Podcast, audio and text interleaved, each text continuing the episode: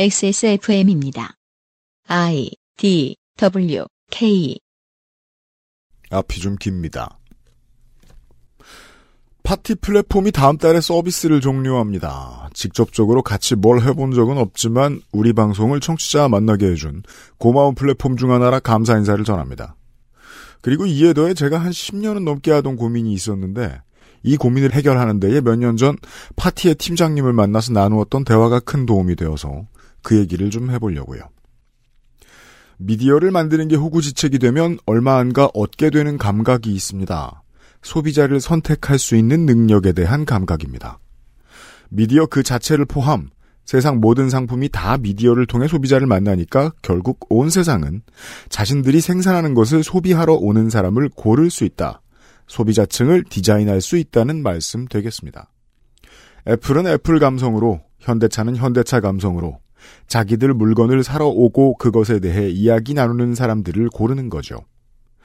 다시 몇 년 전 아프리카 TV 팟캐스트 부서 관계자와의 만남에 대한 이야기.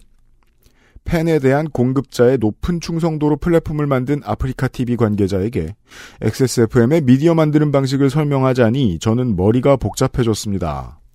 이 말 저 말 붙여서 설명을 드리다 보니 저도 천천히 정리가 되더군요. 저희는 유튜브나 social에서 홍보 활동을 열심히 하지 않는다. 왜냐하면 당장 귀찮기도 하지만 우리 컨텐츠의 수준이 감당할 수 없는 수준으로 청취자가 늘어나면 그때부터는 원치 않는 request를 수행해야 하는 부담이 생기고 그 부담 앞에서 고민을 많이 하다 보면 컨텐츠가 오락가락하며 수준이 낮아지고 그러면 결국 지금 있는 청취자도 지키지 못하게 된다. 컨텐츠가 공격성을 낮춘다면 그건 그 정도까지 공격하기를 바라지 않는 청취자를 선택하겠다는 뜻이고 더 심하게 때리겠다면 그건 타격감을 즐기는 청취자를 선택하겠다는 의지이다. 요즘은 이상한 청취자가 왜 이렇게 많나 싶다면 그건 내가 방송을 거지같이 만들었기 때문이다. 컨텐츠를 이상하게 만든 뒤에 capa 이상으로 늘어난 소비자를 관리하기 위해 또 그들이 원하는 말과 행동을 하고 이게 반복되면 결국 내 직업은 좋아서 하는 직업이 아니게 된다. 좋아서 하는 직업도 아닌데 왜 사람들의 삶에 영향을 이렇게 많이 주는 일을 하나? 그때부터는 방송 제작보다는 주갤러를 하는 게 세상에 좀 더 가치 있는 존재로 남는 선택일 것이다. 정확히 이렇게 말씀드리진 않았지만 원래대로라면 저희 방송을 듣지 않으셨을 청취자들을 끌어들이는 일에 제가 관심이 없다는 이야기를 설명드리느라 저는 파티 팀장님에게 대충 비슷한 말씀을 짓거리기는 했습니다. 그렇다면 질문은 그 다음입니다. 우리는 대충 이 정도의 청취자들만 저희 존재를 기억해 주셔도 매출이 확보되어 회사가 돌아가니까 괜찮은데 여기서 소비자, 지지자, 관심을 가진 사람이 더 늘어난다면? 여기서부터 제가 영원히 비겁한 중소기업 사장일 수밖에 없는 이유가 나옵니다. 저는 체리 피킹을 하는 거죠. 저희와 코드가 어느 정도 맞고 저희가 생각하는 합리성에 수렴하는 고객 말고 다른 고객에게 노출되는 것을 열심히 하지 않고 오히려 피한다면 말입니다. 어떤 사람들은 원하는 고객만 받아서는 장사를 할 수도 없고 업계에 걸린 수많은 사람들의 생계를 책임질 수도 없습니다. NBA를 시청하는 사람이 합리적이고 진상을 떨지 않으며 쉽게 흥분하지 않는 수십만 명밖에 없다면 리그는 존재했을 리가 없고 존재한데도 존재 가치가 없습니다. 특정 정당을 지지하는 사람이 합리적이고 진상을 떨지 않으며 쉽게 흥분하지 않는 수십만 명밖에 없다면 그 정당은 우리 국법에 의하면 다가오는 선거 직후 해산되어 정치적으로 하고 싶었던 일은 아무것도 못하는 말수 적은 사람들 친목 기해쯤으로 끝났을 겁니다. 수억의 세계 시민 혹은 국민 절반의 지지를 받는다는 건 어차피 5만 미친놈이 다 들어오도록 문을 활짝 연다는 겁니다. 사람은 다수를 모아놓으면 일정 성분비가 꽤 잘 지켜지는 신기한 특성이 있죠. 농구팬 10억이면 한 5천만은 정신 나간 훌리건일 텐데 정당 지지자가 천만 명이라면 정신 나간 놈이 없다고 하면 그건 중국 공산당의 거짓말일 겁니다. 그런데 저 정당은 지지자 중에 정신 나간 놈이 있으니 싫다고 한다면 농구 얘기를 좀 해보겠습니다. 시즌 마지막 날 은퇴 경기에 50개의 야투를 시도하고 22개를 넣어 60득점을 기록하고 운명 경기에 나섰던 상대팀을 결과적으로 플레이오프에서 탈락시킨 고 코비 브라이언트 선생의 기록은 38 노장의 생애 마지막 프로 경기에서 나온 기록으로서는 말도 안 되게 화려해서 놀라웠지만 또 다른 이슈가 얽혀 농구를 넘어 온 사회가 잠시 가던 길을 멈추고 생각에 잠기는 계기를 제공합니다. 바로 이 경기 직전부터 전국 송출이 되기 시작한 은퇴 기념 나이키 광고, 세칭 지휘자 광고가 그 원인이지요. 이 광고에 쓰인 원곡, 오티스 레딩의 1965년작 I've been loving you too long은 청자는 사랑이 식어가는데 화자는 오랫동안 마음이 변치 않았다는 내용의 히트작이지만 가사는 평범한 그런 노래입니다만 이 광고에서는 코비 브라이언트는 계속 성공을 거듭하고 레이커스를 응원하지 않는 모든 농구 팬들의 그에 대한 미움은 변하지 않았다는 내용을 담아 바뀐 가사 I've been hating you too long으로 시작합니다. 코비가 없었다면 우승도 몇 번 했을 선수들과 팀 관계자들, 해설가, 팬, 마스코트, 치어리더들이 등장해 개사된 노래를 부릅니다. 당신을 싫어한 지 너무 오래됐고 이제는 멈출 수가 없다. 은퇴라니 당신을 싫어하는 것이 습관이 되었는데 나를 그만두게 하지 마라. 은퇴하는 시대 최고의 악당 캐릭터에게 헌사하는 전 세계 농구인들의 노래의 편곡이 일품입니다. 저를 포함한 평생 농구 보던 사람들은 느낍니다. 어떤 선수는 우리를 만날 때마다 너무 잘해서 싫어. 우리 선수는 주로 잘하는데 가끔 못해서 싫어. 어떤 팀은 내가 아는 사람 중에 팬이 있는데 그 사람이 너무 이상해서 싫어. 아무튼 싫어. 그럼 중이 떠나면 되지. 사람들은 내일 잠에서 깨어나 또 득달같이 달려들어 물어뜯고 코비 브라이언트는 18년의 세월을 그 세계를 줄여놓거나 지치게 하기는커녕 드라마를 더 진하게 쓰고 시장의 크기를 더 늘려놓았지요.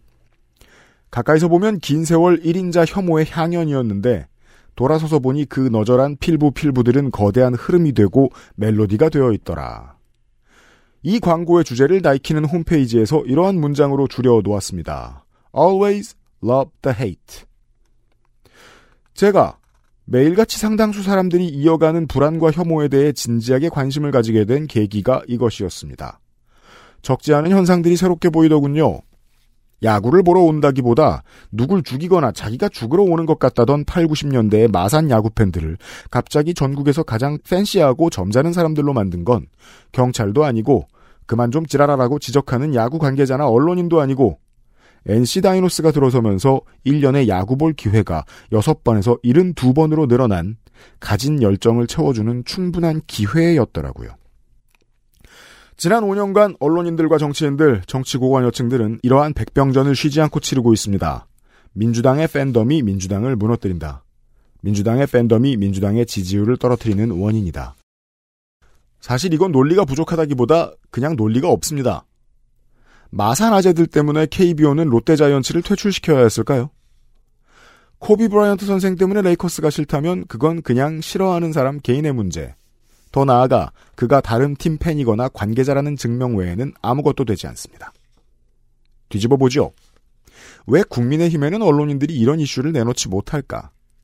국민의힘은 최근 연일 지도부의 화끈한 반목이 일어나고 있음에도 이것이 고관여층에게로 기자들에게로 옮겨가 대중의 논의의 장 속에서 이슈가 되지를 못합니다.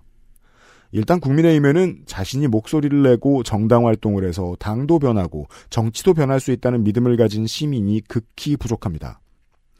완장을 차고 상대를 종북몰이하거나 투기에 투신해서 목돈을 만지고 싶은 투명한 욕망은 많지만 욕심은 정치에 비해 너무 단순해서 긴 논쟁과 논의의 선상에 올릴 일이 없죠.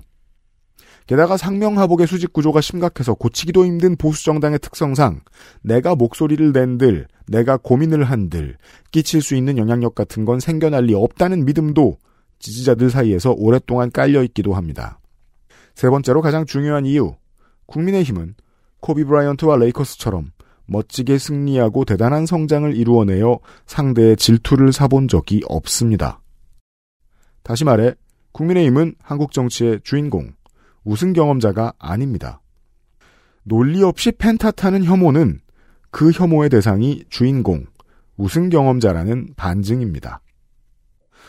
그러면 5년째 욕을 먹는 민주당의 소위 열정적 지지자들은 어떻게 하면 좋을까요? 거기에 사고 뭉치들이 없지는 않으니까요. 마창진과 NC 다이노스처럼 해보면 어떨까요? 이들이 정치에 참여할 기회를 더 늘리고 미디어에 참여하고 싶다면 그 기회도 늘려주고 이미 하고 있다면 그걸 더 잘 보이게 만들어준 뒤에 상호 간의 평가와 논의를 통해 필요하다면 의결기구와 투표를 통해 걸러내는 돈도 사람도 열정도 많이 드는 시스템을 도입해보면 어떨까요? 장담컨대 언론인과 상대 당, 당 내부 다른 계파의 인사들은 여전히 팬덤 탓을 할 겁니다. 그게 편하기도 하고 시스템이 개선되었다고 해서 한국 정치의 상대적 엘리트 우승 경험자가 바뀌지도 않기 때문입니다. 더 큰 성취가 있는 곳에 더 큰 혐오가 쏠리는 것은 코비를 싫어하며 삶을 보낸 전 세계인의 일상처럼 당연한 일입니다. 정비하고 경계도 해야지요. 하지만 그래도 흰 신발에 때 묻었다고 울고 방금 끓인 라면에 나방파리 다이빙했다고 우는 꼬마 아이처럼 이 당연한 인간사의 면역 반응에 호들갑을 떠는 게 지적이고 용기 있는 지적이라고 생각하는 정치인이나 언론인들은 지금보다 훨씬 줄어들었으면 좋겠습니다. 지나가고 멀리서 보면 아름다운 커뮤니티의 조화는 가까이서 보면 늘 너절한 겁니다. 그것은 알기 싫답니다. 그 아실의 유승균 PD입니다. 우리가 최근에 겪어봐서 아는데 큰 선거가 연달아 열리면 보통 한쪽이 다 승리할 가능성이 높죠.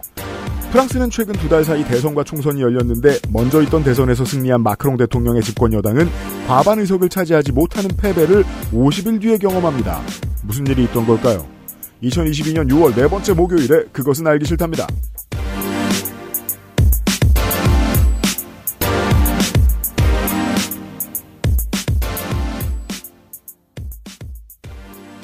에디터가 숨죽여 10여 분을 가만히 있었습니다. 네, 안녕하십니까. 어, 두 글자로 줄일 수 있겠는데요. 뭔데요? You suck. 그렇죠. 커트앵글 은퇴할 You 때 suck. 울려 퍼졌죠. 네. 그때 그 유석을 외치던 팬들이 막 울었어요. 그러니까요. 커트앵글도 울었어요. 네. 그게 얼마나 고마워서 하는 소리인지를 알거든요. 그게 이제 어 네가 여기 WWE에서 혹은 네. 레슬링에서 너의 거대한 업적이다라고 네. 상호 합의를 했던 구호였죠. 예를 들어 이런 얘기 흔히 하잖아요. 부모 죽인 원수는 까먹어도 나한테 악플 단 놈 못 잊는다고. 음. 단기간에 풀고 싶은 분노가 있고 장기적인 안목이 따로 존재하는 거예요. 근데 그게 한 사람 안에 늘 있습니다. 네. 전 세계의 비 레이커스 팬들이 코비 브라이언트한테 지금 안 고마워하는 사람 하나나 있나 봅시다. 음. 혐오는 그렇게 사랑으로 되돌아옵니다. 아, 그렇죠. 그래서 지금 언론인들이 지금의 언론의 엘리트들이 가장 듣기 싫어하는 말을 들려드립니다. 여러분이 최고의 민주당 지지자입니다. 460일에 그것은 알기 싫다를 시작합니다. 그것은 알기 싫다는 안심하고 쓸 수 있는 요즘 치약 아름다운 재단 18어른 캠페인 실천하는 사람들을 위한 노트북 한국 레노버 장건강에 도움을 줄 수도 있는 매일 매화에서 도와주고 있습니다. 새로운 광고 들어볼까요? 네 XSFM입니다. 요즘 치약 뭐 쓰세요? 요즘 치약이요. 요즘 치약. 까다로운 사람들의 치약. 안심 치약. 요즘 치약. 오늘날 찾아볼 수 있는 가장 완벽한 비즈니스용 노트북 싱크패드 T 시리즈. 지금 바로 액세스몰 전용 특가로 구매하세요. Lenovo for those who do.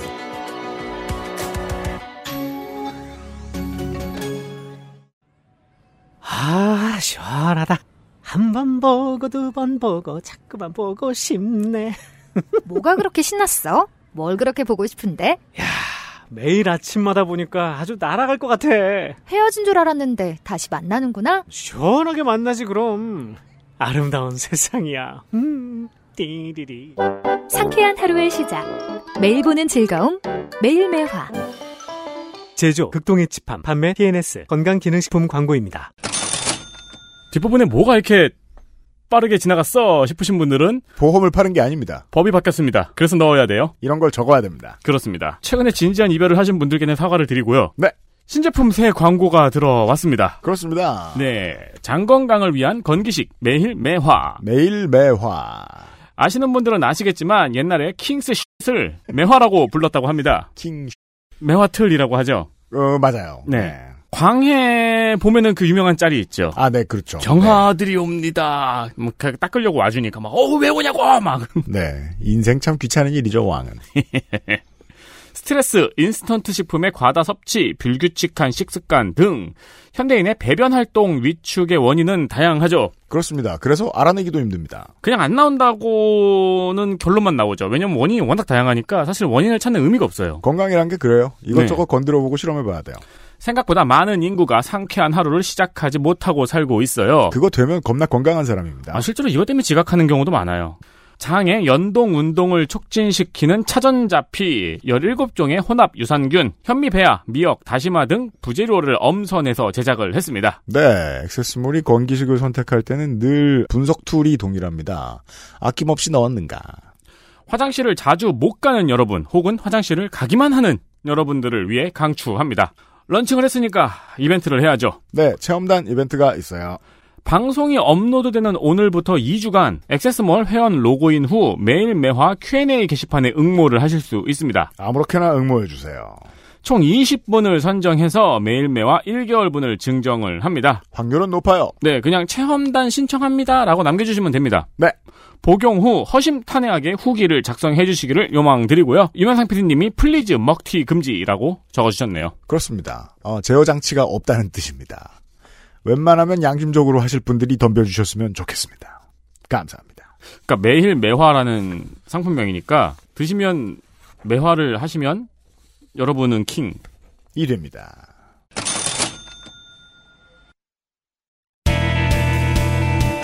뉴스 roundup History in the making. 자, 뉴스 라운드업입니다. 앞에 시간을 좀 많이 썼네요. 짧게 해보겠습니다. 작년 1월 6일 미국 대선 결과에 트럼프 지지자들이 불복해서 의회를 점거하는 일이 있었죠. 네. 해당 사태를 조사하고 있는 청문회가 지금 열리고 있습니다. 음. 당시 도널드 트럼프 대통령이 마이클 펜스 부통령에게 대선 결과를 뒤집으라며 압박했던 사실이 드러났습니다. 그렇습니다. 트럼프 대통령이 펜스 부통령에게 이 같은 압박을 한 것은 음. 펜스 부통령이 당선 인증 상하원 합동회의를 주재하기 때문이었는데요. 네. 당연한 말이지만 합동회의를 주재한다고 대선 결과를 뒤집을 수 있는 권한은 없습니다. 그렇습니다. 민주당은 현재 이 행위를 쿠데타로 규정하려고 애쓰고 있습니다. 미국 민주당은. 왜냐하면 선거 결과를 멋대로 뒤집으라고 캐비넷에서 지들끼리 얘기했다는 것이니까요. 그러니까 의회를 총을 들고 점령한 거는 둘째 문제가 되는 수준이 됩니다. 네. 그리고 저는 지금의 미국 정치를 동물적 본능 대 문화소와 박물지의 싸움으로 규정하려 애쓰고 있습니다. 시스템이 유지되는 데에는 엄청나게 많은 오래된 합리적인 이유들, 그리고 소수의 불합리한 이유들이 혼재해서 필요한데, 지난 그 16 사태죠, 미국에서는 이제. 네. 어, 모르겠고 같이 굴게 해줘. 라는 메시지를 트럼프가 쉬지 않고 내보낸 결과라는 거 이제 온 세계 시민이 다 압니다. 그전에는 3인주의 진보 정치를 선택한 인류가 여기저기서 자꾸 극우를 선택하는 이유를 파악하는 데 도움이 됩니다. 어, 동물적 본능 대 인간이 이제까지 쌓아 올린 지식과 시스템의 대결은 아닐까라고 보는 게요. 뭐 너무 단순합니다만. 어, 그렇잖아요. 항상 가장 본받을 만한 인물을 뽑고 항상 가장 피해자가 적을 제도를 택하는 게 인간이 아니지 않습니까? 근데 이제, 이제 걱정되는 게 CNN의 기사들을 최근에 이제 TBS 보거나 읽어보면 대체 왜 이렇게 비합리적으로 구는지 이해를 못하겠다 이런 태도가 많이 보이는데 이해를 못해서 잡아먹힌 거잖아요 지금 몇년 음, 동안. 그렇죠. 네, 지금도 이해를 못하면 안 되죠. 왜 후퇴하고 있는가라는 궁금증이 드는데 네. 진보하는 중이겠죠? 그것도 그렇고요. 왜냐면은 인류는 경험치가 쌓이게 돼 있으니까. 네. 태어나면 새 것이지만 그들도 경험치를 받게 돼 있긴 돼 있으니까. 아니 왜 1800년대 미국에서의 민주주의 논쟁이나 네. 우리나라의 60년대 70년대 논쟁을 보면은 음. 엄청 고급지거든요. 네. 근데 지금은 오히려 그런 논쟁을 찾아보기가 힘들잖아요. 그죠. 그렇게 하면 아무도 안 읽으니까. 네. 어, 멀리 가보면 앞으로 나아가는데 그러기 위해서 병을 막 겪어야죠. 지금이 한참 아픈 때인 것 같아요, 전 세계가. 음, 그런가 봐요. 네. 그리고 저는 가장 중요한 어, 먹어서는 안 될 길에 떨어진 미상의 열매를 소셜미디어라고 보고 있는 사람이잖아요. 뭐그 외에 다른 원인들도 있겠죠. 저는 커뮤니티. 그만 네네. 네. 좋아요. 싫어요. 어, 이번 주에 가장 중요한 뉴스 두 개는 이제 국제 뉴스를 뽑았습니다.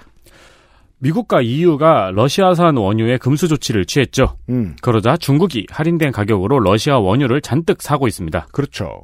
원래 중국에서는 사우디아라비아산 원유가 가장 많이 수입이 되었습니다. 그래서 사우디를 잘 관리하는 게 미국 입장에서 너무 중요했던 거죠. 네, 그런데 지난 5월 처음으로 러시아가 사우디아라비아를 제치고 1위를 차지했습니다. 네. 그러니까 이게 러시아의 그 가스와 기름 할인은 일단 일시적으로 러시아의 경제적 호황을 준 것과 무관하게 여러 가지 좋은 점들이 러시아에 작용을 했는데 일단은 자원 권력에 있어서 그 대이유와 치르는 심리전에 에서 완전히 우위를 거두게 되었다는 게 있고요. 그쵸. 예. 몰래 몰래 다 사고 있죠, 지금. 유럽이. 아니, 그게, 가스는 노르드 스트림이었나요? 가스관 이름이? 네. 네. 어쩔 수가 없잖아요. 진짜 의존도가 너무 높아서. 네. 근데 이제 잠깐 착한 척 하고 있으려고 했더니, 왜냐면은 압박도 압박이 필요하기도 하고, 깎아줘 버렸죠. 싼 값엔 장사 없습니다. 음. 지난번에 임상훈 소장이 설명을 드렸던 대로 미국은 90년대에 세계 평화가 9부 능선을 넘을 수 있던 기회에 그걸 포기했습니다. 그리고 20년 뒤에 미국의 커다란 적으로 자라날 어떤 종- 존재를 용인하고 사실상 키워줬죠. 뭐 대단한 이유냐. 무기 회사들은 하던 대로 로비를 했고 시민들은 하던 대로 다른 불만이 있으니까 반대로 투표한 그런 결과입니다. 20년 뒤에 이렇게 될지 미국 시민들이 어떻게 알았어요? 이제 자원과 기술의 최강자들이 뗄 수 없게 결착을 이루는 역사적인 순간이 왔다고 보시면 좋겠습니다. 저는 그렇게 해석합니다. 재미있는 노동 뉴스. 노조비 횡령 의혹을 받고 있는 진병준 한국노총 건설산업 노조위원장에 대한 징계 절차가 시작되었습니다. 징계 좋죠. 에? 진병준 위원장은 네. 2019년부터 약 3년간 약 10억 원의 노조비를 횡령한 혐의를 받고 있습니다. 3년이면 되게 짧은 기간이죠. 네. 보통 뭐 20년 했다, 15년 했다 그러면은 15억 뭐 열심히 띵쳤군 이렇게 생각할 수 있는데 3년이면 음, 어, 프로페셔널이에요. 연평균 연평균 3.3억. 3.3억. 네. 횡령 혐의가 처음 불거질 때는 완강하게 혐의를 부인하면서 횡령 의혹을 제기한 조합원을 징계위원회 회부하고 어 그리고 내부에서도 위원장을 지지하는 파와 반대하는 파가 갈려서 한국노총 내분이 굉장히 심해졌었어요. 음. 한편 진병준 위원장은 지난 13일 증거인멸과 도주의 우려가 인정되어서 구속되었습니다. 네. 보수 언론이 그, 그 한국에 이제 어쩔 수 없이 생겨난 고정관념이 있는데 어 노조가 다 진보적이거나 어좀 더 법을 잘 지킬 것 같다라는 이미지. 높은 벽이죠. 그러니까 노조가 아직 대중 안 돼서 네. 그런 고정관념을 많이들 가지시는데 보수 언론은 노조를 혐오하고 싶어도 현장에서 정당한 목소리를 내는 조합원들 위주로 혐오를 하고요. 음. 이런 큰 손은 또 많이 안 다룹니다. 스테레오티피컬 겁나 너절한 현대 사회주의 국가형 노동조합 범죄의 그림이 살짝 보입니다. 저한테는.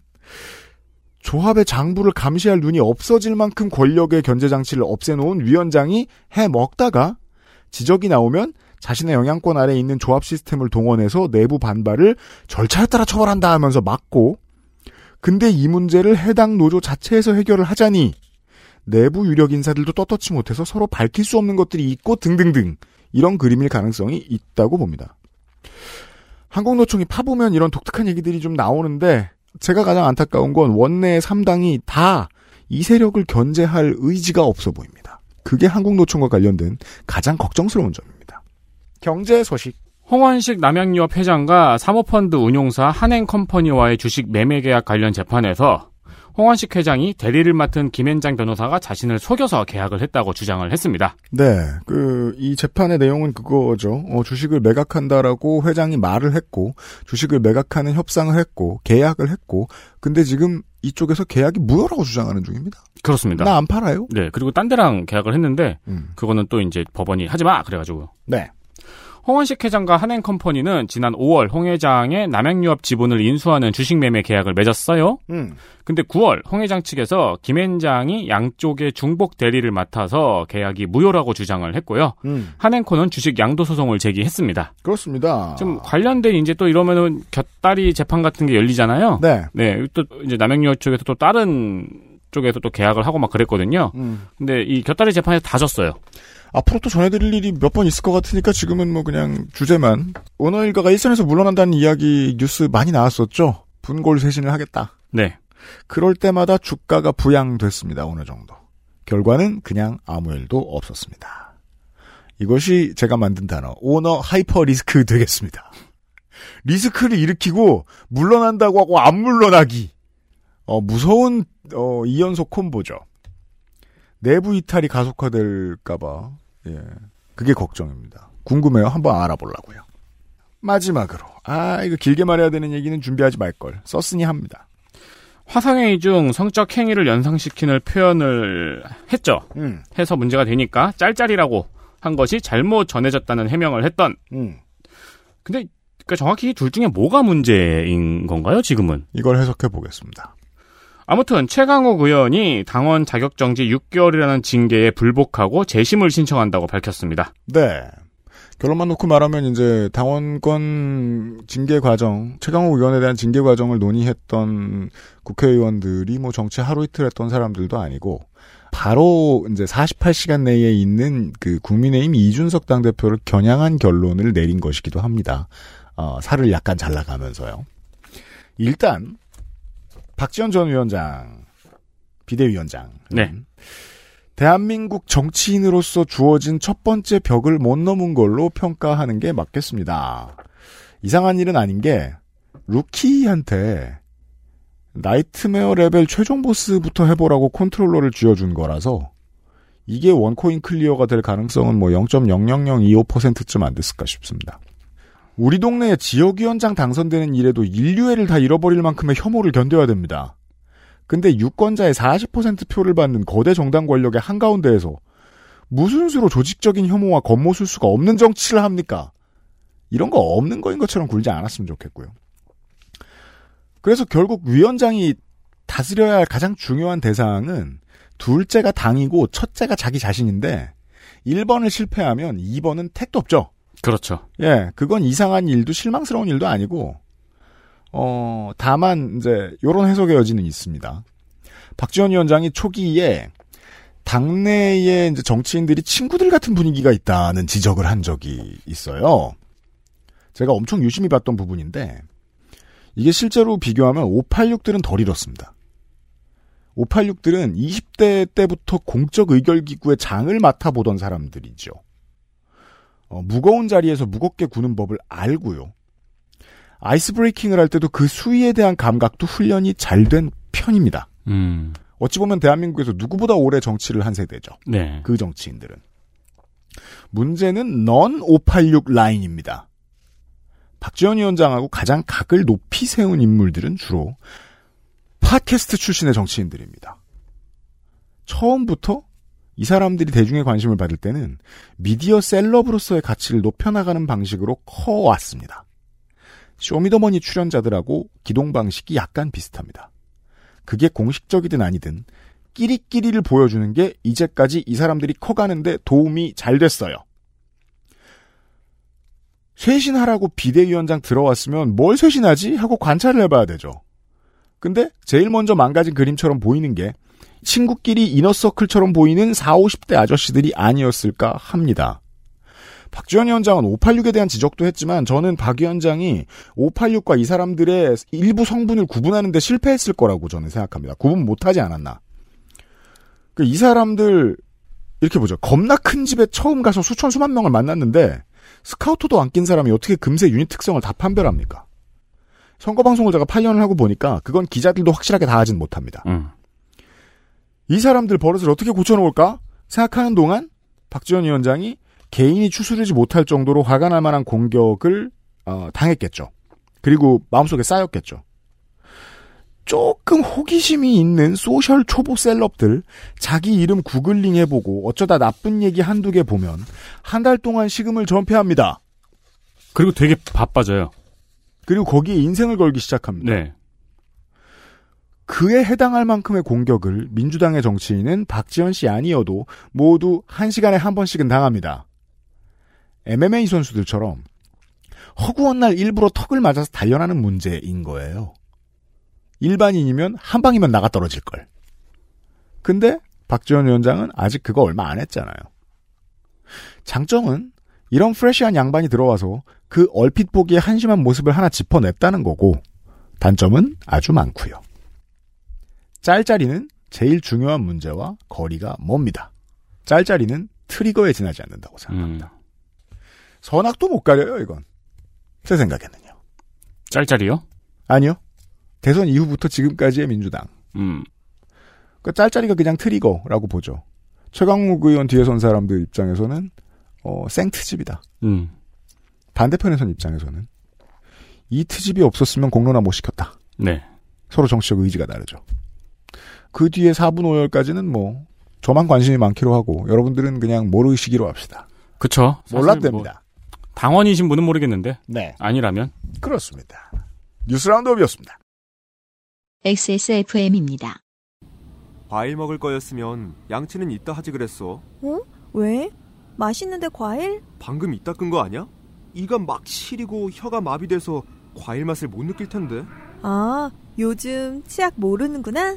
자연 유래 성분만으로 만들어서 입안을 자극하지 않거든. 오, 요즘 치약은 다 그래? 아니, 요즘 치약만 그렇지. 요즘 치약.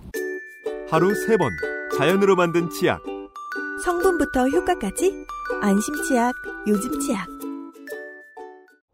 그때 처음으로 알았어요. 나와 비슷한 친구들이 생각보다 많다는 걸.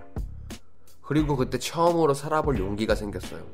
그리고 처음으로 래퍼라는 꿈에 대해 진지하게 생각했었죠. 우리는 정말 다른 것인가 다른 것이 다른 것인가 요리하는 내 모습은 어떤가 아무리 답을 찾으려 해 아름다운 재단 18 어른 캠페인 매일 매화는 불규칙한 식습관, 스트레스로 인해 예민해진 배변 활동을 원활하게 도울 수 있는 건강 기능 식품입니다. 매일 보는 즐거움 매일 매화. 제조 극동의 칩함 판매 TNS 건강 기능 식품 광고입니다.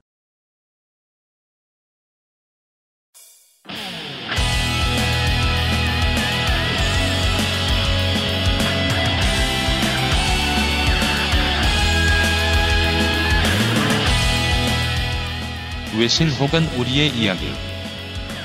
임상연구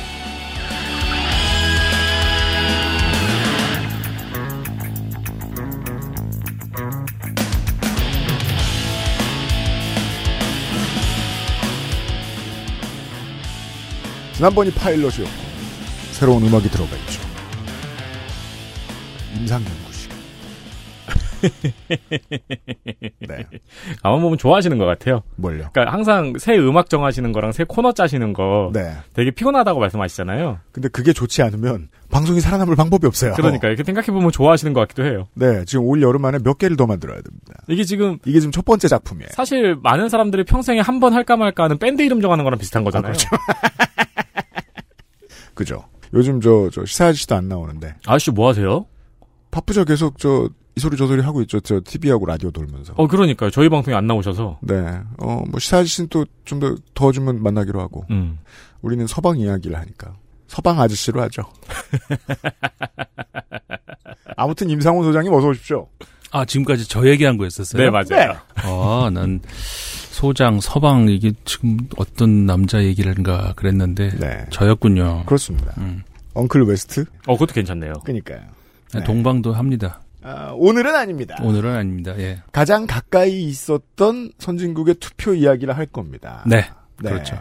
우리만 금방 지나간 게 아니고 프랑스도 두 개의 큰 선거가 훅 하고 지나갔습니다. 맞습니다. 그리고 프랑스는 이상하게 큰 선거를 붙여서 하더군요. 그렇죠. 하다 보니 그리 되었던 예, 하다 보니 그렇게 된 거죠. 네. 음, 원래 프랑스가 대통령이 옛날에는 임기가 7년이었죠. 네. 7년에 중임까지 가능한. 맞습니다. 그래서 이제 제일 길게 한 대통령이 프랑스와 미테랑 대통령이 14년을 했었고. 그렇죠. 저 어렸을 때는 그 사람이 계속 대통령이 예, 그렇죠.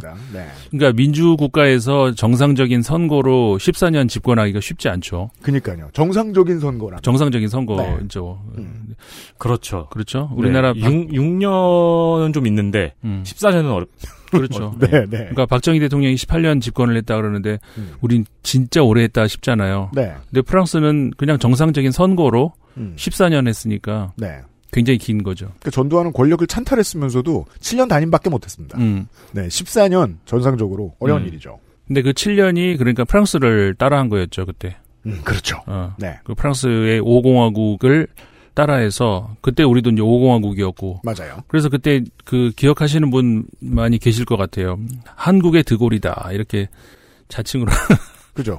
그렇게 불리고 했었어요. 네, 그걸 일베가 이어받아서 그를 탱크라고 부른 것입니다. 음.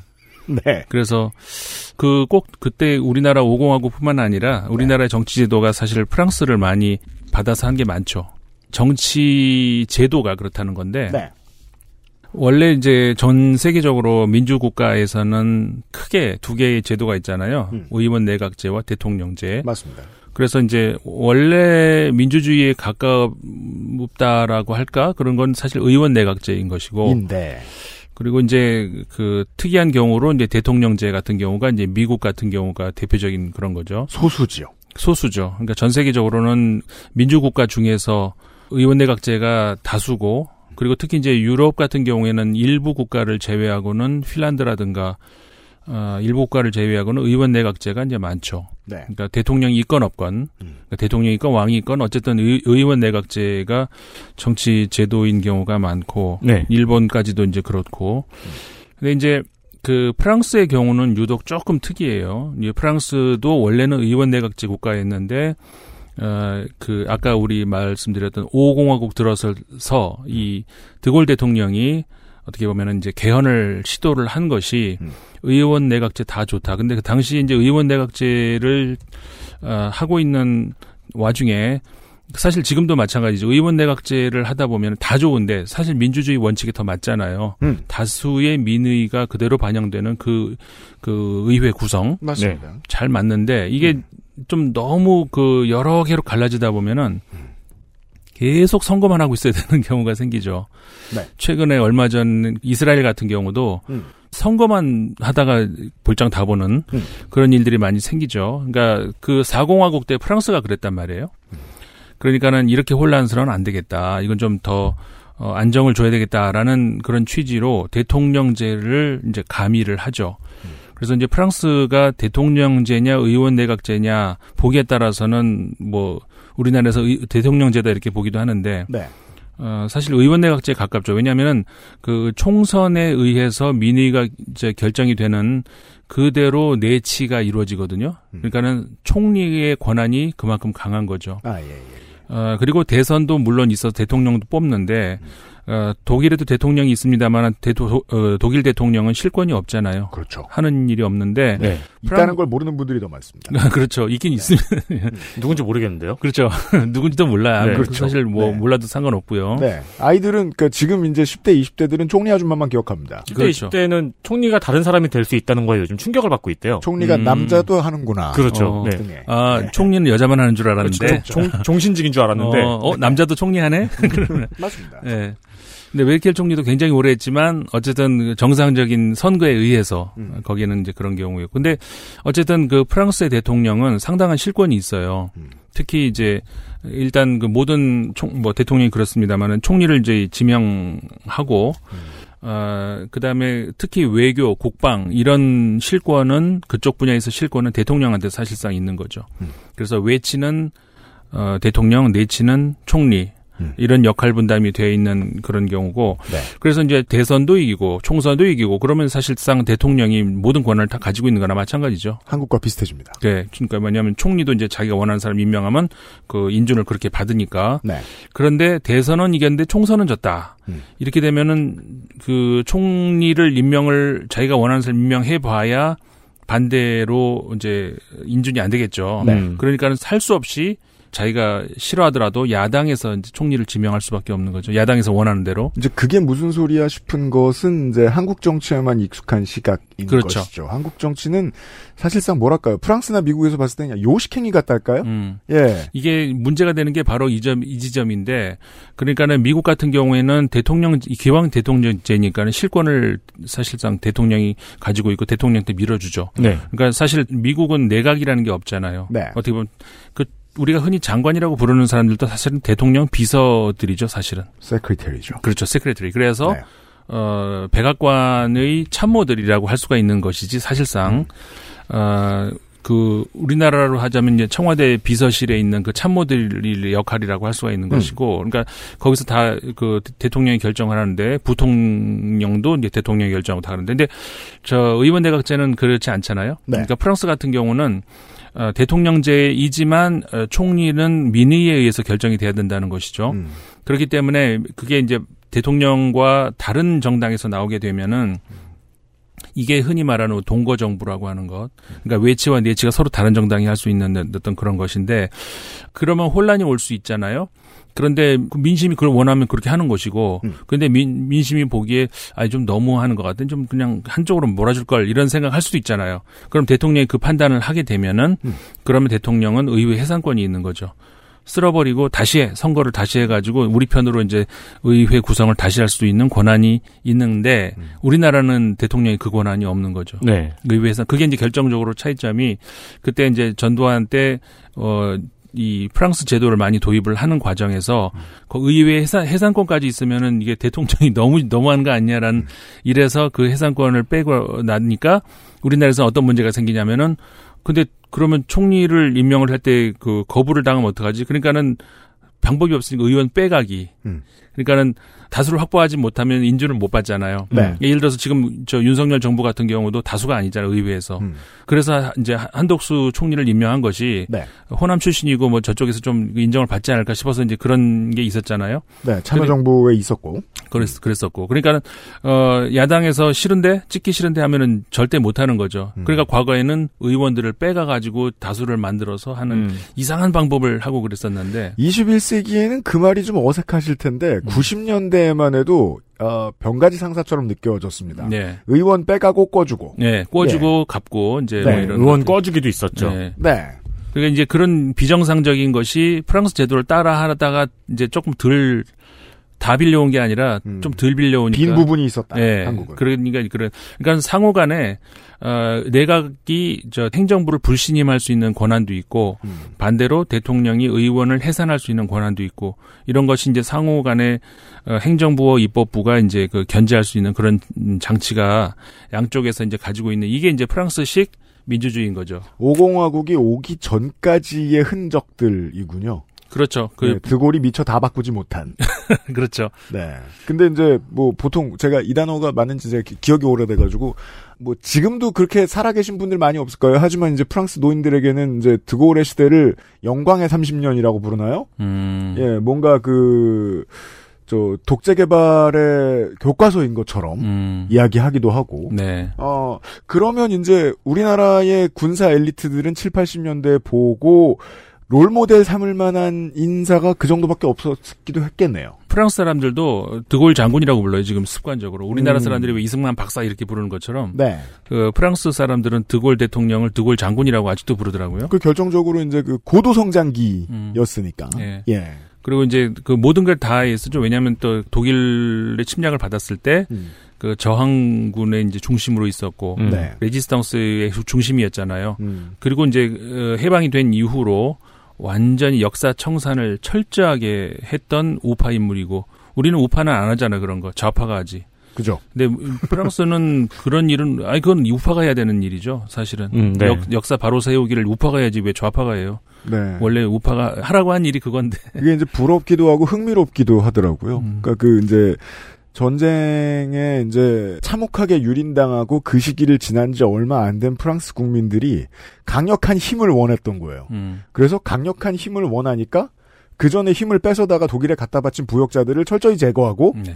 그러는 동시에 아, 식민지를 내주지 않고 꼭 부여잡는 음. 정책을 동시에 같이 하잖아요. 그렇죠. 아 이게 우파구나. 어, 그렇죠, 그렇죠. 거죠. 네. 오히려 뭐 철저히 확실히라기보다는 다 잘 뜯어보면 좀 과했던 면도 있었죠. 음. 네. 그 정도로. 음. 네, 네. 네. 그러니까 지금 말씀 잘하셨는데 식민지는 자기들이 또 그대로 갖고 있어요. 또. 그렇죠. 네. 어, 그러면서 자기들이 이제 독일한테 당했던 거는 철저하게 이제 응징을 하고 음. 뭐 결국 이제 우파인데 어 그런 그 드골 대통령이기 때문에 거기에 대한 향수가 있죠. 음. 그래서 이제 어 프랑스의 양대 정치적 지도자를 지금 꼽으라면 드골, 미테랑 이렇게 하잖아요, 보통. 그러니까 우파는 드골을 이제 정치적 아버지로 치고 좌파는 미테랑을 이제 그렇게 생각을 하는데 네. 그게 바로 이제 흔히 마- 우리가 말하는 드골주의와 삼인주의 이두 세력이 프랑스의 정치를 이제 어, 양 기둥으로 끌고 왔다라고 볼 수가 있는 거죠. 네. 그런데 이 양대 기둥이 최근 들어와가지고 이제 완전히 그, 그- 그 무슨 썩은 고목나무 무너지듯이 몇 년 됐습니다. 네, 완전히 네. 무너져 버린 것이 이제 저 21세기 들어와서 벌어진 일인 거죠. 음. 사실 이게 뭐 전 세계적인 추세라고 볼 수도 있고요. 네. 기존 정치 제도에 대한 불신 이런 것들이 이제 국민들이 그 여러 가지 요인으로 인해 가지고 그러니까 SNS를 비롯한 이 인터넷의 발달도 한몫하고요. 네. 어, 여러 가지로 인해, 그러니까 좋은 정보를 빨리빨리 얻을 수 있는 것도 있지만, 가짜 정보로 인해 가지고 이렇게 현혹되는 그런 경우도 물론 있고. 어, 그럼요. 그래가지고 이제 저, 그 전 세계적인 그 추세인 것 같아요. 그, 그 어떤 정치 지형의 지각 변동이 일어난 이런 게. 이제 프랑스 같은 경우도 그 사르코지 대통령이 우파이지만, 어, 사실 사르코지 대통령을 시작으로 해가지고 드골주의는 끝났다라고 보는 것이 맞고 왜냐하면 프랑스의 우파라고 하면 전통적인 드골주의라고 하면은 어떻게 설명을 할 수 있냐면은 그 우리 흔히 마- 우리가 알고 있는 프랑스 그대로죠. 콧대 높고 뭐 가서 영어 할 줄 알아도 어 불어로 안 하면 저 그렇죠. 영어로 하면 못 알아듣는 척하고 네. 뭐 실제로 진짜 그런 건 아니지만 그래도 좀 과장됐지만 예. 그 콧대 높은 프랑스의 이미지 그리고 우리가 아는 아는 그 프랑스 문화들 그런 어떤 그, 그 대중문화에서도 샹송의 어떤 그 샹송이 하나의 그냥 프랑스에 나오는 노래가 아니라 하나의 그 장르였잖아요 음악적 장르 그렇죠. 그리고 이제 이런 그 문화들이 그 콧대 높은 프랑스 문화 이게 사실 드골주의하고 연관이 되거든요. 음. 근데 거기에 대해서 이제 그 뒤에 왔던 미테랑 대통령은 프랑스 색깔 그런 거 강조 이런 것보다 어, 평등 그다음에 자유는 뭐 우파 좌파가 다 공유하고 있는 거지만 이런 것들이 좀더 어, 강조가 되는 어떤 그런 거였고 어 근데 사르코지 대통령 우파지만 사실 그 미국 색깔이 많이 가미되어 있는 그렇게들 평가. American style 이게 음. 이제 사르코지 대통령부터 이제 뭐 프랑스의 큰 어떤 변화가 왔다고 볼 수가 있는 건데 네. 그 이후로 한 번 더 이제 좌파로 갔다가 프랑스 사람들이 이제 실증을 낸 거죠. 어, 좌파 우파 왔다 갔다 했는데 달라진 게 없더라. 음. 근데 그건 사실 어, 어떻게 보면 좀 더 이렇게 우리가 그 몇십 년 후, 아니면 혹은 백 년 후에 이 시기를 다시 내려다 보면은 어느 대통령이 꼭 뭘 못해서가 아니고 이 시대가 그렇게 흘러가고 있다는 걸 우리가 좀 볼 필요가 있는데 그래서 우리가 이제 이런 네. 그것은 알기 싫다 이런 방송 좀 들어야 돼요. 그 이제 거부할 수 없는 어떤 흐름에 놓여 그렇죠. 있는데 그렇죠. 어떤 경우에는 정치권더러 뭐라고 하는 게 기우제 같거든요. 기우제. 예. 근데 언론이나 정치권이 이런 기우제를 치르는 걸 익숙하게 생각하고 있는 게 2020년대, 저는 21세기라고 보는 거예요. 음. 이게 지금 정치 권력을 바꾼다고 막아질 일인가 싶은 되게- 이유가 겪는 많은 일들이 또 그래요. 그렇죠. 되게 이제 재밌는 거잖아요. 그러니까 막상 정부가 어떤 정책들을 펼치고 어떤 제도들을 바꿨는지에 대해서는 알고 싶어 하지 않으면서, 어, 신처럼 경제를 발전시키기를 원하고, 요구하고. 그래서 화가 났을 때 조성주 소장하고 이런 얘기를 했던 겁니다. 나는 화가 나 있어 다른 선택을 할래라고 해서 하는 선택은 종종 자해다. 네. 예. 프랑스의 경우에 이 얘기를 홍소라 교수와 몇 번 나눴습니다. 어, 프랑스 국민들이 얼마나 사르코지를 우리 00년대에 김영삼 보듯 했는가. 그래서 화가 났다. 그래서 다시 좌파한테 맡겼다. 잘 안 됐다. 잘 안 됐다는 이야기가 팽배했다. 음. 노란조끼 운동이 일어났다. 그리고 선택하건데 선택지가 아닌 선택을 하더라. 음. 그러니까 좌우 다 해봤는데 아니더라라고 하면서 그럼 어 디 있어? 남북이 있어? 뭐가 있어 그럼? 그러니까 우리는 미국이 늦게 트럼프를 맞이했다고 생각했잖아요. 네. 음. 근데 빨리 맞이한 걸 줄이야. 그렇죠. 백신이죠. 예. 어, 백신. 그러니까 우리는 우리는 끝났지, 니넨 트럼프지라고 자랑했는데 재발률은 있으나 백신이죠. 어, 근데 미국이 먼저였어요. 음. 네. 그러니까요. 음. 아, 결국 우리나라가 그 코로나 잘 방어했다고 하잖아요. 돌고 돌고 돌아도 결국 우리 우리나라도 피해를 받더라고요. 그렇죠. 이거 마찬가지인 것 같아요. 우리는 트럼프 피한 것 같았는데 예. 어떻게 어떻게 피했지만 결국은 트럼프가 오더라고요. 그러니까요. 네. 네. 그래서 뭐 어차피 거쳐갈 거면 그래서 우리가 아까 한 얘기가 그거란 말이에요. 큰 흐름이 어차피 한번 거쳐갈 거인 것 같아요. 최선을 다할 것이나 맞고 못 맞고는 음, 예, 결정할 수 없어요. 없는 일. 네. 그러니까 이해할 수 없는 일들이 이제 벌어지는 일, 이- 일들이 어, 사실 2016년에 참 많았죠. 브렉시트는 합리적으로 생각하면 이해할 수 없는 국민의 선택인데 꽁트죠. 그, 렇게 갔고 네. 트럼프 선택도 마찬가지였고 네. 그 해에 참 많은 일들이 있었어요. 그러니까 뭐 우리나라에서도 그 최순실 사태도 국정문란이 이제 그때도 2016년에 터졌던 네. 물론 그 해에 터진 건 아니고 그 전부터 있었던 일이지만 어쨌든 오늘 계속 2016년 얘기를 하네요. 네. 그래요? 아까도 그랬어요? 네, intro를 그렇게 시작했고. 아. 네, 2016년에 코비 브라이언트가 은퇴를 했는데.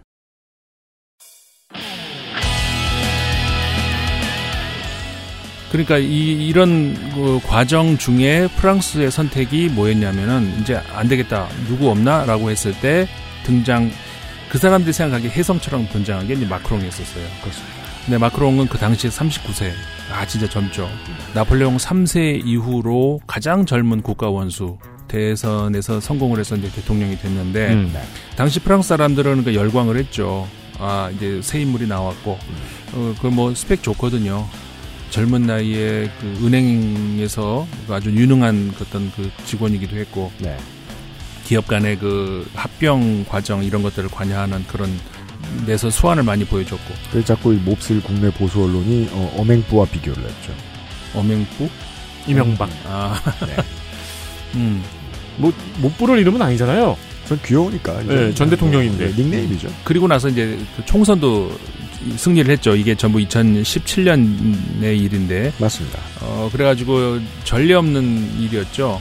그러면서 그때 어, 나왔던 말이 이제 그 중도, 중도가 결국 이제 좌도 싫고 우도 싫고 이제 중도가 가자 뭐 이- 이런 거였단 말이에요. 맞아요. 근데 오늘 이따가 이제 제가 계속 말씀을 드릴 거지만 중도가 과연 뭘까라는 그 얘기를 좀 오늘 많이 드리고 싶어요. 이번 주에 주제예요. 그렇죠. 주제라고 할 수가 있죠. 17년의 이야기를 잠깐만 더 되돌려 보면 결국 결과적으로 이제 제가 몇 번 더 트랙백을 해보면 좌도 우도 한국에 비해서는 대선에 져놓고서 그렇게까지 분노하진 않았던 것 같아요 시민들이 왜냐하면 맞아요. 어. 일단 당장 그대로 지금도 마찬가지입니다만 극우를 막았거든요 이 중도로 음. 이 패로 음. 예 그러니까는 맞아요. 그 중도가 어디다 쓰였냐면은 바로 그 극우를 막는 패로 쓰였던 거예요. 음. 네. XSFM입니다.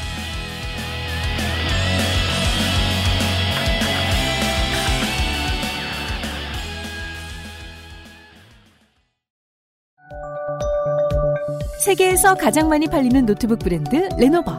뛰어난 가성비로 당신의 라이프 스타일을 변화시킬 아이디어 패드.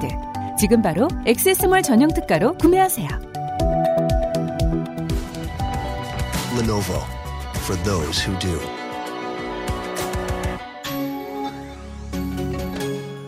내가 세상에서 가장 불행한 사람이구나. 집을 나와서 아동보호시설에 갈 때만 해도 그랬어요. 그런데 그곳에서 저와 비슷한 환경에서 자란 친구들을 만났고 서로에게 위로가 되었던 것 같아요. 그때 처음으로 알았어요. 나와 비슷한 친구들이 생각보다 많다는 걸. 그리고 그때 처음으로 살아볼 용기가 생겼어요. 그리고 처음으로 래퍼라는 꿈에 대해 진지하게 생각했었죠. 우리는 정말 다른 것인가 다른 것이 다른 것인가 요리하는 내 모습은 어떤가 아무리 답을 찾으려 해 아름다운 재단 18 어른 캠페인 18사가 되었다는 이유로 자립을 강요받는 아이들이 매해 2,500명입니다. 그렇습니다. 아름다운 재단의 지원 내용을 알려드리겠습니다. 첫 번째, 학업 지원. 1인 연간 400만원의 학비 및 자기개발의 기회를 제공합니다. 두 번째, 자립 역량 강화 및 지지체계 형성 프로그램을 지원합니다. 상담 모니터링과 멘토링을 지원을 하는 거죠. 세 번째, 비진학 보호 종료 아동. 1인 연간 500만 원의 재정 지원을 합니다. 어, 이 재정 지원은 그냥 주는 게 아니고 네. 주거비와 자기개발비 지원으로 들어갑니다. 그러니까 이제 500만 원을 쪼개 보자고요. 겁나 약소한 작은 방을 얻어 쓸 수 있을 거예요. 만약에 이제 도심에서 직장을 구하거나 대학을 다닌다거나 한다면. 네. 대신에 이제 20대에 그런 경험을 해보신 분들은 아실 거예요. 어, 매달 이제 월세 날이 지나가면 다음 달엔 또 어떻게 막지? 이 걱정으로 한 달을 짓눌리지 않아도 되는. 그러면 미래를 만들어 갈 수 있죠. 그렇죠. 그리고 이거 그 보호종료 아동 관련 캠페인 이제 다른 단체에서도 막 하더라고요. 그러게요. 그 아름다운 재단이 아주 오래 전부터 하고 있었는데요. 네. 현재 18어른 손자형 프로젝트가 진행 중입니다. 미디어 속에서 자립준비 청년을 차별적으로 다루는 것에 대해서 고찰하고 보여주고 있습니다. 네, 이 양반 잘 지내시나 모르겠네요.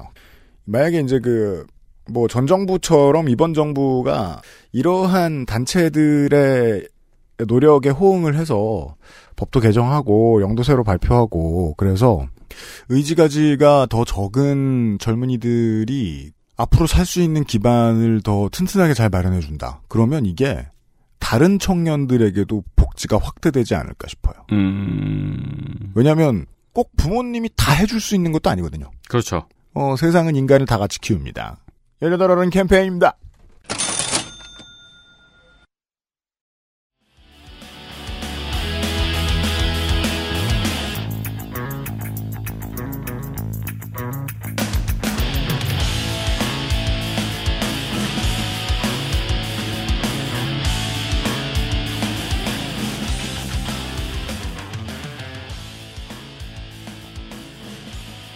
그러니까 사실 2017년 대선에서도 이제 마크롱이 돌풍을 일으켰다 뭐 이렇게 하는데 사실 1차, 2차 이렇게 나눠지잖아요. 프랑스에서 1차에서는 절대 선택이죠. 그러니까 자기가 원하는 사람 찍는 거고 음. 2차에서는 상대적 선택이잖아요. 네. 내가 지지한 사람 떨어졌지만 그나마 그래도 덜 싫은 사람을 뽑는 게 2차 선거인데 근데 1차에서 사실 고만고만했어요. 다 한 4명 정도가. 네.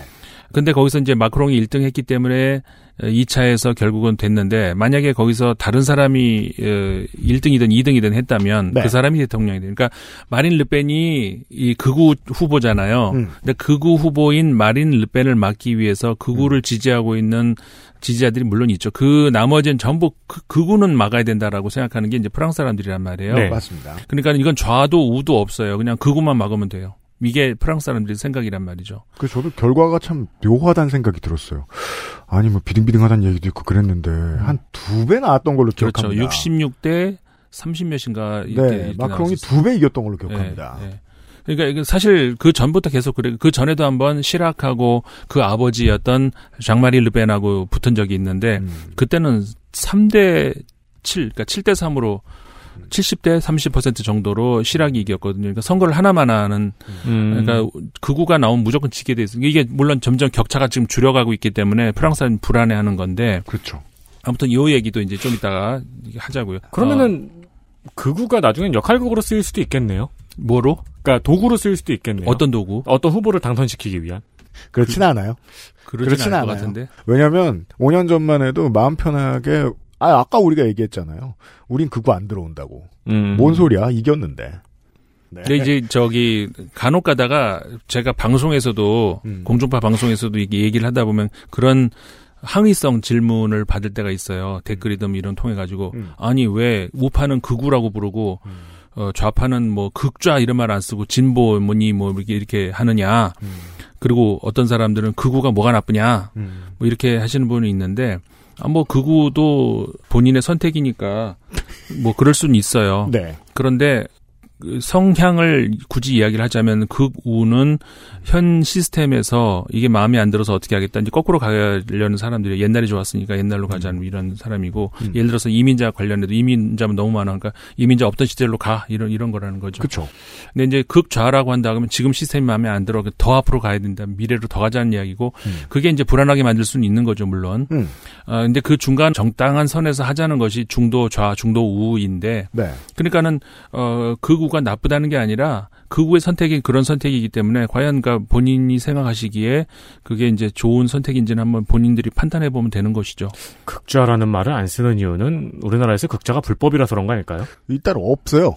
네. 너무 적죠. 네. 너무 적고. 네, 잘 안 되니 안 팔려서 얘기 안 하는 네. 것일 뿐입니다. 음. 네. 뭐 이게 이게 극좌가 먹힐 시절도 있었죠. 어, 그러니까 100년 전엔 극좌가 또 네. 좀 어, 먹혔던 그렇죠. 네. 그래서 그 시민들 이렇게 어루만질 수 있는 거예요. 극우란 말을 자꾸 하는 이유는 극우가 잘 나가고 있기 때문입니다. 요즘. 음, 음. 그렇죠. 네. 네. 근데 사실은 이 극우가 말이죠. 네. 좀 애매한 구석도 있어요. 뭐냐면은 정치에 깊이 관여해보지 않은 사람들, 그러니까 정치를 모른다라고 할 수도 있는 것이고, 정치의 혐오를 가지고 있던 사람들이라고 할 수도 있는 것이고, 네. 그러다 보니까는 지금 이게 꼴 보기 싫어요. 나 어릴 땐 참 살기 좋았는데, 우리 보통 어릴 때 그리워한단 말이에요. 맞아요. 이게 이제 이 인류가 그러는 건죠. 과거가 좋았는데 이렇게 하면서 이제 옛날로 이제 돌리려고 하는 그런 것이 연결이 되기 때문에 살아본 건 예측 가능하니까. 음, 그러니까는 정치에 혐오를 가진 이런 사람들, 어, 경우에 따라서는요, 제가 아까 말씀드렸던 중도라고 하는 것과 이렇게, 같이 맞물리기도 해요. 어, 희한하죠? 극우하고 중도하고 같이 맞물린다는 것이. 그게 잘 생각해 보시면 지금 현재 우리나라의 정치 지형이기도 해요. 그 정치에 관심 없던 사람이 극우하고 같이 손을 잡고 정권을 창출한 것이 지금 현재 우리나라라는 것이죠. 네, 맞아요. 그러니까는 어, 프랑스도 마- 이제 마찬가지인 것이고 어, 사실 미국도 마찬가지고요.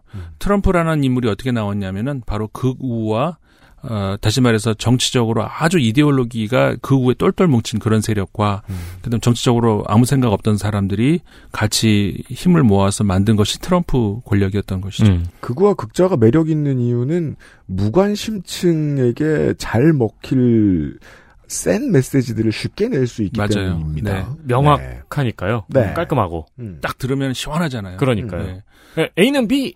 네. 네, 보통 이런 얘기니까요. 그러니까 아주 깔끔하죠. 그러니까는 오 이러면서 확 이제 끌려 들어가는 것이고 A는 B도 아니죠. A는 A죠. 네, 그렇죠. 네. 네. 한민족은 한민족. 음. 네. 이런 극우입니다. 어. 고양이는 고양이고. 네. 음. 아니 프랑스에 진짜 그런 표현이 있어요. 뭐요? 고양이는 고양이다. 그게 무슨 뜻입니까? 그러니까 동어 반복이라는 거죠. 음. 그 누가 뭐래? 똑같은 얘기인데 그- 아. 그건 뭐 반박할 여지가 없잖아요. 아, 하나만 한 소리. 네, 하나만 한 소리. 네, 하나만 한 소리는 정치에 잘 쓰이죠. 어. 근데 진리죠. 진리. 네. 그러니까 어, 사실은 그러니까 과학은 진리를 말하지 않을 때 과학이 되는 거거든요. 진리를 말하는 순간 과학이 안 돼요. 이제.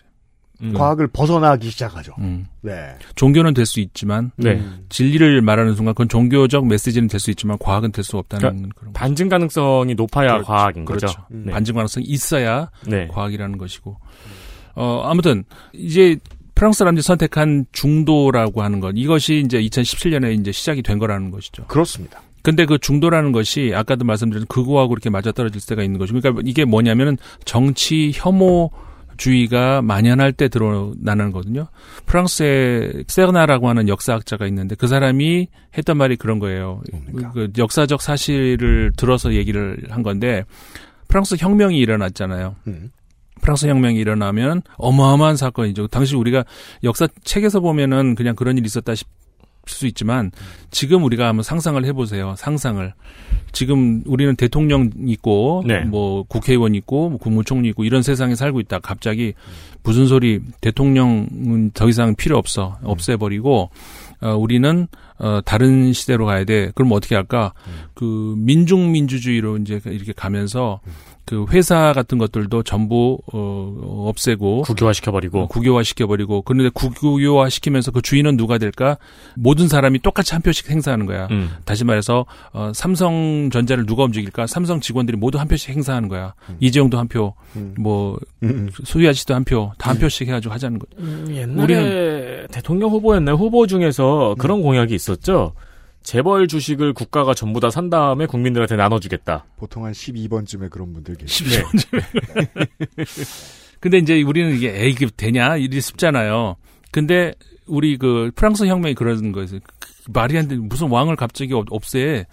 그리고 우리가 이걸 뽑는 왕을 뽑는다고 상상 이게 상상이 되냐 이거죠. 음, 인류가 그렇죠. 상상해 본 적이 없는. 예. 몰랐던 개념. 얼마나 불안해요 이게. 문회율도 높지 않았던 시대. 예. 갑자기 내가 저 사람이 대통- 왕이야? 와- 와- 왕이 저 사람 왕 해- 시키자 그리고 우하면 그 사람이 왕이 돼버리는 거야 이게. 음.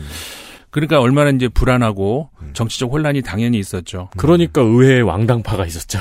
그렇죠. 이- 당연히 이해가 되죠. 예, 네. 있었죠. 그 그러면서 항상 그 역사가 큰 어떤 소용돌이가 일어나고 나면은 피로감이 바로 옵니다. 음. 그러면은 이 역행하는 반동이 또 다시 찾아와요. 음. 그4.19 이후에 5.16 왔듯이 프랑스 혁명 이후에도 당연히 이제 그런 것들이 왔어요. 그랬을 때 그 민주주의에 대한 어떤 두려움, 심, 심지어는 혐오까지도 가요. 아니, 이제 귀찮아 죽겠는데 그냥 왕이 다 알아서 했- 했으면 좋겠는데 왜 나한테 뭘 뽑으라 그렇죠. 그래. 네. 이렇게 돼버리는 거죠. 그러니까. 보통 이럴 때 엘리트들이 먼저 나선다는 걸 2022년을 살고 있는 한국인들은 잘 알고 그렇죠. 있습니다. 그래서 네. 어 그냥 엘리트들이 나는 공못 배웠으니까 제뭐뭐 학교도 잘 나왔고 뭐 음. 공부도 잘했으니까 저 사람이 알아 잘 하겠지. 그러면서 한마디로 말해서 성적 순으로 어, 정치를 시키자라는 생각이 나오기 시작한다는 거예요. 네. 한마디로 말해서 이거를 무슨 뭐라고 하냐면 관료주의, 기술 관료주의 이렇게 표현을 하죠. 테크노크라시. 네. 네. 그래서 이 테크노크라시가 어, 정치를 지배하기 시작을 할 때, 음. 그거는 민주주의의 이제 사망 선고가 다름없다는 것이죠. 왜냐하면 민주주의라고 하는 것은 어, 민의가 어, 그대로 대표가 돼가지고 어, 정권을 잡는다는 것인지 그거잖아요. 내가 찍은 사람들이 나를 대표해서 이 인수를 하는 거죠. 이 행정부와 입법부와 이런 데를. 어, 사실은 사법부도 할 수 있어야 돼. 그러니까 미국의 배심원 제도가 이제 내가 결정하는 거잖아요. 네. 근데 우리나라에서는 아직까지 사법부까지는 못 가더라도 어쨌든 행정부를 어, 인수를 한다는 게 무슨 의미냐면은 대통령을 공부 잘하는 순서로 뽑는 게 아니라 음. 내가 원하는 사람을 뽑는다는 것이고 그러면 그 사람이 그 나와 생각이 같은 사람들을 각 부처의 장관으로 시킨다는 것이죠. 음. 근데 우리는 장관은 똑똑한 사람이 돼야 되는 거 아니야라고 생각하죠. 그것이 바로 테크노크라시의 이제 흔적들이라는 것이고 지금 그렇게 진행되고 있고요. 그렇죠. 근데 이제 민주주의라고 하는 것은 그 부서에서 이제 뼈가 굵고 잘 업무를 파악하고 있는 사람들이 있잖아요. 음. 그런 사람들은 차관까지 할 수 있는 것이고. 음. 그러니까 그 사람들은 일을 잘 장악하고 있는 사람들이고 음. 그 어떤 그 일 방향의 철학을 제공하는 사람은 그 사람이 장관으로 가가지고 그 지시를 이렇게 한다는 거죠. 네. 글쎄 실질적으로 가능한지 안 가능한지 이걸 판단하는 것은 차관이 해야 될 일이고 음. 정 전체적인 방향 제시를 하는 것이 장관이라는 것이 깃발을 선택하는 사람. 그렇죠. 네. 이게 이제 그래서 외국 선진국 같은 데 보면은 국방장관을 누가 하죠? 민간이 해야 돼요. 네. 물론 우리도 민간이 하지만 군 출신들이 다 하잖아요. 네, 네. 장성들이. 네. 어, 장성들이 구- 국방장관 하면 안 되는 거예요. 차관까지는 해야 할 수 있죠. 음. 장관은 그런 사람이 한- 저기 독일이나 뭐 이런 서구는 여성들이 또 국방장관 하잖아요. 음. 우리나라가 만약에 그 추미애 국방장관 이른다 그러면 난리 거품 물 걸요. 네. 그러니까는 근데 국방장관은 그래야 되는 거죠.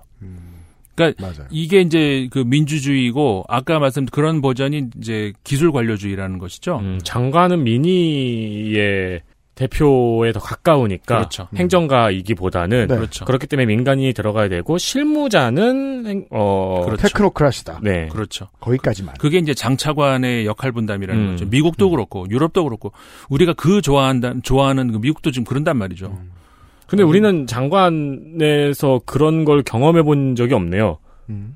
예. 뭐요? 그러니까 이제 장관이 어 뭔가 민의의 대표자 아니면 아. 민의에 더 가까운 행정가. 우리는 보통 섞여 이제- 있죠 지금. 네. 보통 민주정부에서는 이제 반반. 음, 반반 네. 섞여. 예를 들어서 네. 우리가 다 저 섞어서 하지만 음. 못 하고 있는 데가 우리가 기득권이 장악하고 있는 예를 들어서 국방장관을 를, 저 민간이 못 하죠. 네. 음. 그다음에 보통 그 경제 재정부 장관도 그 네. 그쪽 관료 출신들이 음. 재정부, 하죠. 사회부총리, 기재부.